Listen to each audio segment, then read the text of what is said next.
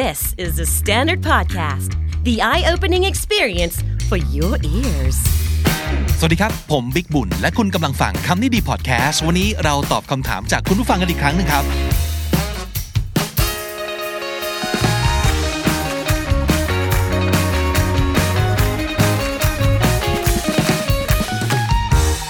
เอาละฮะวันนี้เก็บตกรวบตึงคำถามดีๆทั้งหมดที่เหลือจากคุณผู้ฟังเท่าที่อยู่ในสต็อกของเรานะครับมีคำถามส่งมาได้เรื่อยๆนะไม่ว่าจะเป็นการถ้าสมมุติเกิดดูทาง YouTube ฟังทาง YouTube อยู่นะครับเขียนคอมเมนต์มาได้เลยหรือ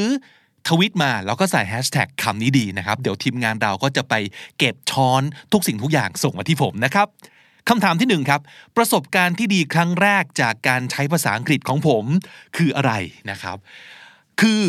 การดูหนังฟังเพลงที่เราชอบแบบเข้าใจมากขึ้นครับรู้ว่าเขาจะบอกว่าอะไรรู้ว่าเพลงมันร้องว่าอะไรแล้วเพลงที่มันเพราะมากอยู่แล้วเนี่ยมันก็จะยิ่งเพราะขึ้นเพราะว่าเราเก็ทถึงความหมายของมันใช่ไหมครับหรือสมมุติบางเพลงเนี่ยมาแบบสดใสมากนะครับแต่เนื้อเพลงแบบเศร้าสุดๆคือเฮ้ยฟีลลิ่งที่มันขัดแย้งนี่คืออะไรมันเจ๋งดีนะอะไรอย่างนี้นะฮะมันทำให้สิ่งที่เราเสพอ่ะมันครบทุกมิติมากขึ้นเราไม่ได้รู้สึกแค่ว่าเฮ้ยทำนองเพราะดนตรีเจ๋งเสียงของนักร้องแบบสุดยอดแต่ว่าความหมายที่เราเคยฟังไม่ออกเนี่ยพอเราฟังออกมันจะยิ่งเต็มอิ่มมากขึ้นประมาณนั้นนะครับหรือเรื่องหนังนะฮะที่เราเคยดูแบบภาคไทยมาโดยตลอดเนี่ยถ้าเกิดมีวันนึงกลับไปดูซาวด์แทร็กแล้วแบบเฮ้ยที่จริงเขาพูดกันอย่างนี้ว่าแล้วมันลึกซึ้งกว่าที่คิดมันมีอะไรบางอย่างซ่อนอยู่ระหว่างบรรทัดที่ภาคไทยมันเก็บมาไม่หมดอะไรอย่างนี้นะครับอันนั้นเรียกว่าสำหรับผมนะคือประสบการณ์การใช้ภาษาที่ดีมากๆเลยแล้วมันก็ใกล้ตัวมันเกิดขึ้นได้ทุกวันแล้วมันก็เป็นแบบไทยๆนี่แหละคือสมัยผมเด็กๆไม่มีนะโรงเรียนอินเตอร์หรือว่าโอกาสที่จะได้ไป work and travel อะไรอย่างเงี้ยมันไม่ได้ง่ายเหมือนทุกวันนี้นะครับซึ่งอาจจะยังเป็นปัญหาเดียวกับคุณผู้ฟังหลายๆคนก็ได้นะคือหาโอกาสไปใช้ภาษากับมนุษย์อีกคนหนึ่งไม่ได้อะก็ไม่เป็นไรนะครับเราก็ใช้ภาษากับหนังกับเพลงที่เราดูแบบนี้ก็ได้นะฮะคำถามที่2ครับตั้งแต่เริ่มฝึกภาษาอังกฤษมาจนถึงวันนี้ที่จัดรายการเกี่ยวกับภาษาอังกฤษเนี่ยอยากรู้ว่ามีช่วงเวลาไหนที่ผมท้อหรือว่าไม่เอาแล้วไม่อยากฝึกแล้วบ้างไหมแล้วผ่านจุดนั้นมาได้ยังไงมีวิธีการปรับ mindset ยังไงบ้างนะครับมีครับเป็นหนักๆเลยที่สุดเท่าที่จำได้นะครับคือช่วงที่ไปอยู่อเมริกาครับปีแรกคือท้อสุดละโคตรท้อโคตรหดหู่เพราะว่าเราคิดว่าเราภาษาเราโอเคนะไม่แย่นะเรียนก็แบบ A มาโดยตลอด C มาโดยตลอดต่อให้ไม่อ่านหนังสือยังสอบได้เลยอะเราก็รู้สึกมีความหยิ่งพยองพอสมควรนะครับว่าคือคิดว่าภาษาเราอะใช้ได้นะครับแต่พอไปเจอโลกแห่งความเป็นจริงแล้วเนี่ยก็พบว่าภาษาเราใช้ไม่ได้เลยคือบอดใบ้หูหนวกฟังไม่ออกพูดไม่ได้แล้วเอาจริงๆนะคือมันต้องใช้เวลาแหละนะครับนี่คือผ่านมาแล้วก็พูดได้ใช่ไหมแต่ตอนนั้นคือจิตตกไปเลยนะครับผมเลยแบบโคตรเข้าใจนะคนที่เจออะไรแบบนี้เนี่ยคือคุยกับใครก็ไม่ค่อยรู้เรื่องเขาเล่นมุกมาแล้วก็ยืนบื้อเอาคือต่อให้ฟังออกอยากตอบกลับไปก็นึกคำนึกประโยคไม่ออกอีกแต่พอนึกออกโน่นนั่นเปลี่ยนไปคุยเรื่องอื่นแล้วนะครับแล้วพอเราคุยกับเขาไม่ได้หรือว่าคุยกับเขาไม่สนุกเขาก็ไม่ค่อยอยากจะคุยกับเราคือคนในโลกแห่งความเป็นจริงเนี่ยเอาจริงนับหัวได้เลยนะครับว่ามันจะมีกี่คนกันที่จะมานั่งสอนเราช่วยแก้เราแบบอาจารย์ภาษาจริงๆเนี่ยเขาก็ใช้ชีวิตของเขาไปป่ะเราตามไม่ทันก็ช่วยไม่ได้เขาต้องไปทำอย่างอื่นละนะครับเขาไปคุยกับคนที่คุยสนุกกว่าเราดีกว่าใช่ป่ะอันนี้มันธรรมดาเนาะเพราะฉะนั้นตอนนั้นผมก็ต้องสรุปกับตัวเองว่าก็ต้องพึ่งพาตัวเองนี่แหละนะครับอยากรู้เรื่องก็ต้องฟังเยอะๆอันนี้สำคัญสำหรับคนเรียนภาษาเลยนะการฟังเนี่ยสำคัญมากมากๆแล้วโลกยุคนั้นอย่าว่าแต่จะไฮสปีดนะครับอินเทอร์เน็ตธรรมดาเนี่ยยังเพิ่งเกิดแล้วก็ไม่ได้แพร่หลาย Google ยังไม่เกิดโซเชียลยังไม่มี YouTube ไม่มีทั้งสิ้นผมก็มีแต่ทีวีกับวิทยุ2อย่างฟังเข้าไปดูเข้าไปโชคดีอย่างเดียวคือเราได้ไปอยู่ที่นั่นนะครับแล้วถ้าเราเปิดรับเนี่ยมันก็จะเจอภาษาอังกฤษจริงๆอย่างที่เขาใช้กันจริงๆเต็มไปหมดตอนนั้นก็จะพยายามไม่อ่านหนังสือภาษาไทยไม่ไปเช่าละครไทยมาดูอะไรอย่างเงี้ยฟังเจ้าของภาษาเยอะๆอย่างที่บอกรายการทีวีรายการวิทยุผมฟังผมดูจนติดเลยนะครับแล้วก็นี่ด้วยไปทำงานร้านอาหารไทย คือไปพูดไปคุยกับคนเยอะๆครับที่โรงเรียนก็ต้องหน้าด้านๆไปอ่ะรู้เรื่องมั่งไม่รู้เรื่องมั่งก็ต้องไม่หนีนะก็ต้องพยายามเข้าไปคุยกับเขาไปแฮงเอาท์กับเขาคือต้องทนความรู้สึกที่ว่าตัวเองไม่เก่งให้เก่งอันนี้สำคัญผมย้ำอีกทีหนึ่งต้องหัดอดทนกับความรู้สึกว่าตัวเองยังไม่เก่งให้เก่งๆครับแล้วเราต้องคิดว่าทุกวันคือแบบฝึกหัดอย่าไปคิดว่าทุกวันเป็นข้อสอบไม่งั้นมันจะรู้สึกแบบเชี่ยวันนี้กูก็เฟลอีกแล้วเมื่อวานกูก็เฟลพรุ่งนี้ก็คงจะเฟลใช่ไหมมันจะมีเรื่องให้สอบตกทุกวันถ้าเราคิดว่าชีวิตทุกวันเป็นข้อสอบแต่ถ้าเราคิดว่าชีวิตทุกวันเป็นแบบฝึกหัดนะครับมันจะไม่ซีเรียสขนาดนั้นเพราะแบบฝึกหัดมีเอาไว้ทำอะไรเอาไว้ฝึกเอาไว้หัดผิดไม่เป็นไรก็จะได้รู้ว่าอะไรผิดเด๋อไม่เป็นไรก็จะได้รู้ว่าอะไรที่มันทำแล้วเด๋อพูดแบบนี้โคตรเด๋อเลยว่าไหนจริงๆเขาพูดกันยังไงวะมันก็จะเกิดการไปฝึกวิชาเพิ่มเติมนะครับแล้วตัวอย่างคือช่างแม่งเด๋อใช่ไหมเฟลใช่ไหมพังใช่ไหมช่างแม่งทนมันไปคิดน้อยๆครับแล้วใช้ชีวิตเยอะๆย้ำอีกทีนะคิดน้อยๆใช้ชีวิตเยอะๆช่วงนั้นผมไฮเปอร์มากเลยนะกิจกรรมในชีวิตเยอะมากเรียนก็หนักทำงานพิเศษก็หนักเที่ยวก็หนักสังคมก็หนักแล้วพออย่างเงี้ยมันจะไม่มีเวลามานั่งสงสารตัวเองด้วยไหมแล้วเวลามันจะผ่านไปอย่างรวดเร็วครับรู้ตัวอีกทีคือเฮ้ยปัญหาในระดับแบบเป็นใบ้และหูหนวกเนี่ยมันจะค่อยๆหายไปค่อยๆที่ว่าเนี่ยเป็นปีนะฮะแล้วเป็น1ปีที่เอาตัวเองออกไปปะทะกับโลกกับผู้คนเยอะๆนั่นแหละครับมันก็จะเลิกท้อเพราะมันเห็นแล้วว่าเฮ้ยเราค่อยๆดีขึ้นว่ะมันสำคัญตรงนี้ถ้าได้เห็นว่าอะไรๆกำลังดีขึ้นเราจะไม่ท้อนะครับข้อ3 What do you like the most about being a podcaster ชอบอะไรที่สุดเกี่ยวกับการจัดพอดแคสต์นะครับ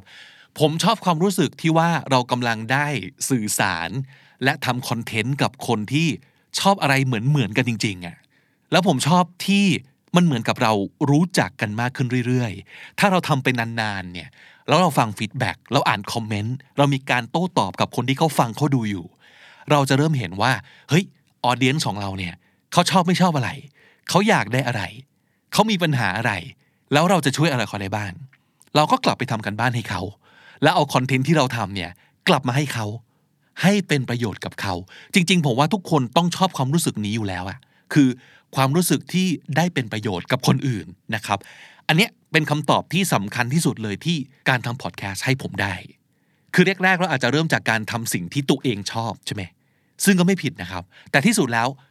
การได้ทำสิ่งที่คนฟังคนดูของเราเขาชอบและอยากได้และเอาไปใช้ได้จริงๆเนี่ยผมว่าคือที่สุดละนะครับข้อ4ครับรู้ตัวเมื่อไหร่ว่ามีทักษะด้านภาษาและการสื่อสารและสามารถนำมาทำเป็นอาชีพได้นะครับจริงๆมันมีมากกว่า1โมเมนต์นะแต่ถ้าเกิดจะให้ผมเลือกนะครับผมว่าสำคัญสุดคือโมเมนต์ตอนที่ผมเขียนหนังสือชื่อสับหมูครับซึ่งก็กี่ปีแล้วล่ะผมว่า10กว่าปีแล้วมั้งเล่มนี้นะครับคือชีวิตผมก่อนหน้านั้นนะไม่เคยทำอะไรที่มันเป็นเบสเซลเลอร์มาก่อนเลยนะไม่เคยทำสิ่งที่แบบผู้คนนิยมหรือว่าขายดีนะครับคือก่อนหน้านั้นตอนจัดรายการวิทยุก็ไม่ใช่ดีเจที่แบบมีชื่อเสียงโด่งดังซึ่งต่อให้ตอนนั้นมันคือการทำเป็นอาชีพแล้วก็จริงนะคือทำงานเราได้ตังค์แต่เราก็เป็นแค่ส่วนหนึ่งของอะไรที่มันใหญ่กว่าเรามากๆแล้วจริงๆมันก็ไม่ใช่สิ่งที่เราทำได้ดีเท่าไหร่นะคือมันไม่ค่อยใช่ทางของเราเท่าไหร่คือถูกมันเป็นงานประเภทใช้เสียงแบบที่เราชอบนะครับแต่อันนึงที่สำคัญเนี่ยมันคือมันไม่ได้ช่วยใครเท่าไหร่อ่ะเอาจริงคือมันได้แต่กับตัวเองแล้วก็ที่บ้านคือทำงานได้ตังค์จบนะครับแต่ตอนมาเขียนหนังสือเนี่ยนั่นแหละคือครั้งแรกที่ผมรู้สึกว่าสิ่งที่เราชอบกับสิ่งที่คนชอบกับสิ่งที่เขาอยากได้ซึ่งก็คือคอนเทนต์ที่จะทำให้เขาสนุกกับภาษาอังกฤษนะครับแล้วนอกจากนั้นคือทั้งหมดเนี่ยขายได้ด้วยแล้วก็ขายดีประมาณหนึ่งมันคือต้องพูดถึงคำนี้อีกแล้วอิคิไกนะครับ something you love something you're good at something the world needs and something you can be paid for สิ่งที่คุณชอบสิ่งที่คุณทำได้ดีสิ่งที่คนต้องการและสิ่งที่มีคนจ้างให้คุณทำนั่นแหละพอเจอ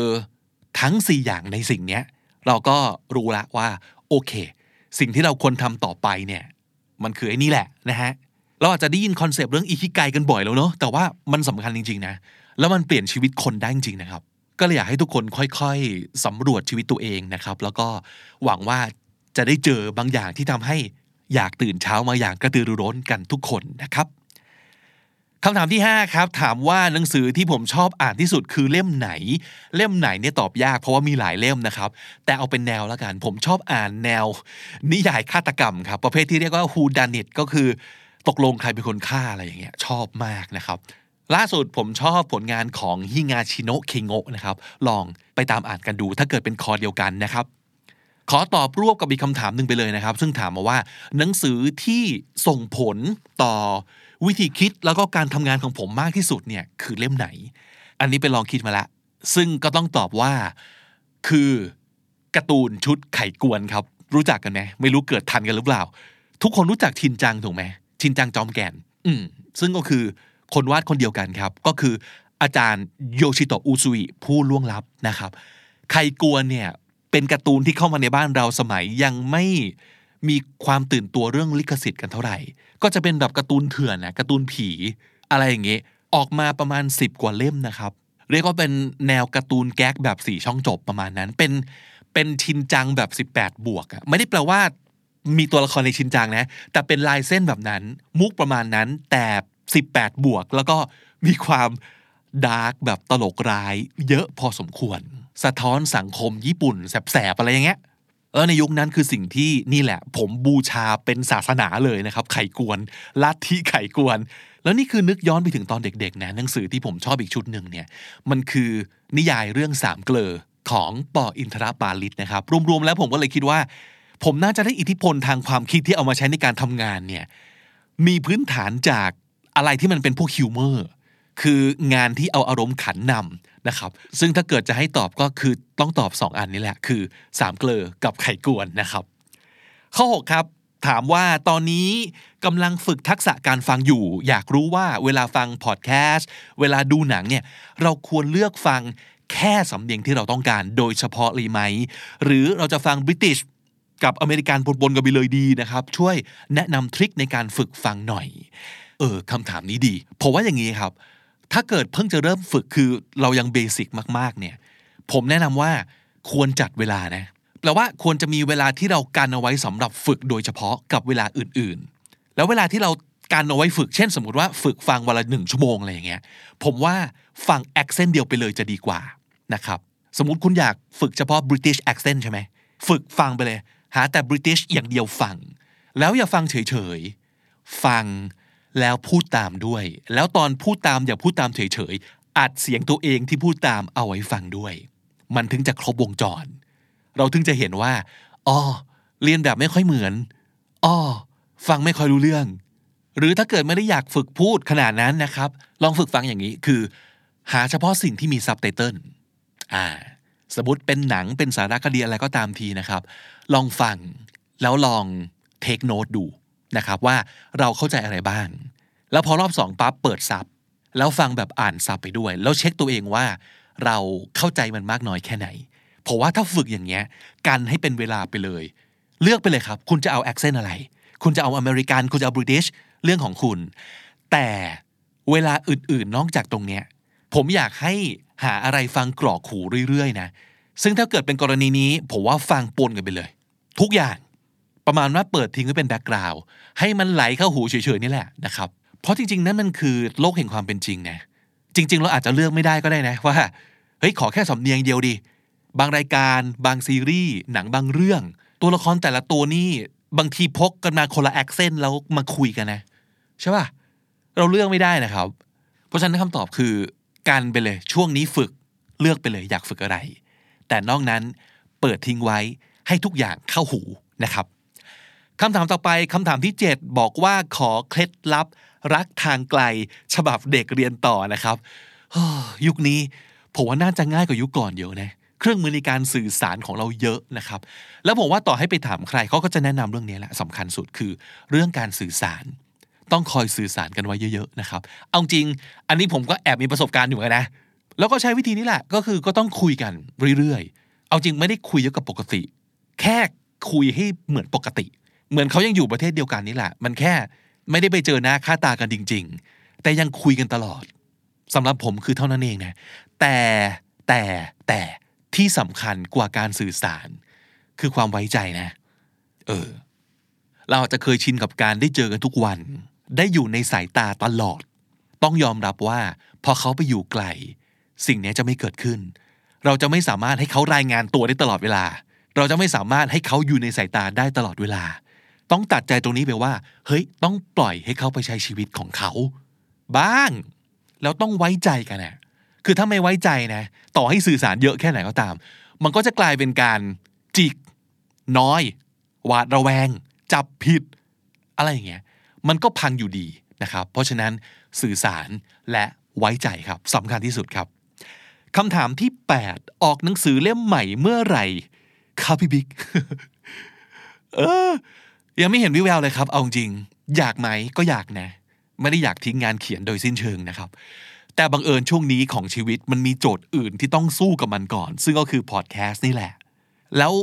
ก็ยังหาเวลาในการลุกขึ้นมาเขียนไม่ค่อยได้แต่ที่สำคัญกว่านั้นนะครับมันยังไม่รู้จะเขียนอะไรดีแต่ผมว่านะถ้าเกิดสักวันหนึ่งมันเจอสิ่งที่เราอยากเขียนจริงๆเนี่ยเดี๋ยวหาเวลาเขียนได้เองผมเชื่ออย่างนั้นเวลาของเราเนี่ยมันจะเกิดขึ้นจากสิ่งที่เราให้ความสำคัญที่สุดหรืออยากที่สุดใช่ไหมต่อให้ยุ่งแค่ไหนแต่ถ้าอยากเดี๋ยวหาเวลาได้เองนะครับแต่ตอนนี้คงต้องฝากให้ติดตามกันทางพอดแคสต์ไปก่อนนะครับขอบคุณมากที่ถามถึงเรื่องหนังสือเข้ามานะครับเอาจริงคิดถึงเหมือนกันนะเนี่ยข้อ9พี่มีวิธีพูดนานๆให้เสียงไม่หมดไหมคะไม่มีนะครับบางวันคือหมดจริงๆอัดสต็อก 4-5 เอพิโซดรวดบวกกับงานลงเสียงอื่นๆอีกอะไรเงี้ยหมดนะครับใครมีเคล็ดลับบอกมาหน่อยนะอยากได้เหมือนกันนะครับข้อ10เอาเป็นข้อสุดท้ายแล้วกันนะโหวันนี้ได้10ข้อนะครับ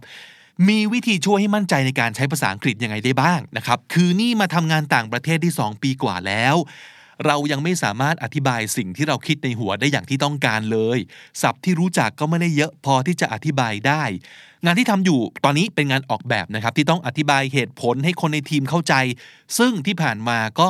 พูดให้พอผ่านไปได้อาศัยที่เพื่อนร่วมทีมเป็นดีไซเนอร์ด้วยกันก็จะเข้าใจง่ายอยู่แล้วแต่ถ้าอยากจะก้าวหน้าในตำแหน่งเราไม่สามารถอธิบายลวกๆได้เลยคืออยากจะมั่นใจถึงพูดผิดใช้คำผิดก็ใช้ไปเถอะอะไรอย่างนี้มีวิธีไหนบ้างไหมนะครับพูดเรื่องความมั่นใจเนี่ยมันเป็นเรื่องของวิธีคิดนะล้วนๆเลยซึ่งหลักๆมันก็คือสิ่งที่เราคิดเกี่ยวกับตัวเราเองนั่นเองใช่ไหมเรามองตัวเราเองยังไงนั่นคือบ่อเกิดแห่งความมั่นใจเลยนะคนที่มั่นใจเนี่ยครับคือคนที่ไม่แคร์เกินไปกับสิ่งที่คนอื่นคิดเกี่ยวกับตัวเขาถูกไหมถ้าเราแคร์สายตาคนอื่นมากไปเราจะกลัวเขาตัดสินความมั่นใจก็ไม่มีนั่นคือเคสหนึ่งนะครับแต่อีกเคสหนึ่งของกรณีนี้เนี่ยก็คือถ้าเรายังไม่เก่งถึงระดับที่เราจะโอเคกับตัวเองเนี่ยเราก็ไม่มั่นใจนะอันนี้เป็นเรื่องธรรมดาคือไม่ต้องเก่งที่สุดนะครับแต่ว่ามันต้องได้ในระดับที่ต้องไม่รู้สึกแย่กับตัวเองอันนี้วิธีคือต้องขยันต้องพยายามและต้องสะสมไปทุกวันเราทำกันบ้านหนักพอหรือยังนี่คือต้องถามตัวเองนะครับซึ่งเราอาจจะคิดว่าเฮ้ยหนักแล้วพยายามมากแล้วแต่จริงๆนะมันยังได้มากกว่าที่เราคิดเสมอนะครับ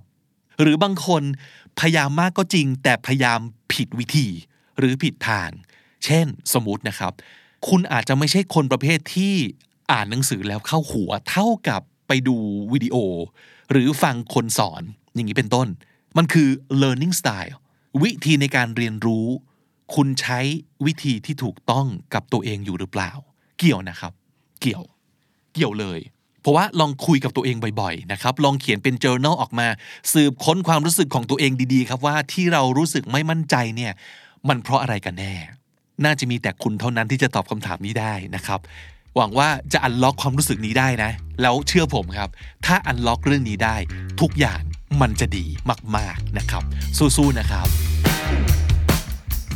วันนี้ผมเก็บได้10คำถามภูมิใจในตัวเองมากนะครับและถ้าเกิดมีคำถามอยากถามอีกนะครับหรือว่าอยากจะให้ผมช่วยหาคำตอบให้นะส่งมาได้เลยนะครับไม่ว่าจะเป็นการทวีตมาแล้วใส่แฮชแท็กคำนี้ดีหรือส่งอีเมลก็ได้ถ้าเกิดถนัดมากกว่านะครับส่งมาที่ podcast@thestandard.co นะครับหรือถ้าเกิดคุณฟังทาง YouTube เขียนคำถามของคุณลงไปในช่องคอมเมนต์ด้านล่างได้เลยและนี่ก็คือคำนี้ดีสำหรับวันนี้นะครับ เราจะตอบคำถามกันในช่วงนี้นะครับทุกๆวันศุกร์กันแล้วกันจะสะสางไปเรื่อยๆจนกว่าคำถามที่พอกหางหมูไว้จะมีจำนวนเหลือเป็นศูนย์นะครับผมบิ๊กบุญวันนี้ขอบคุณมากที่ติดตามฟังครับแล้วก็อย่าลืมเข้ามาเก็บสะสมศัพท์กันทุกวันวันละนิดภาษาอังกฤษจะได้แข็งแรงสวัสดีครับ The Standard Podcast Eye Opening for Your Ears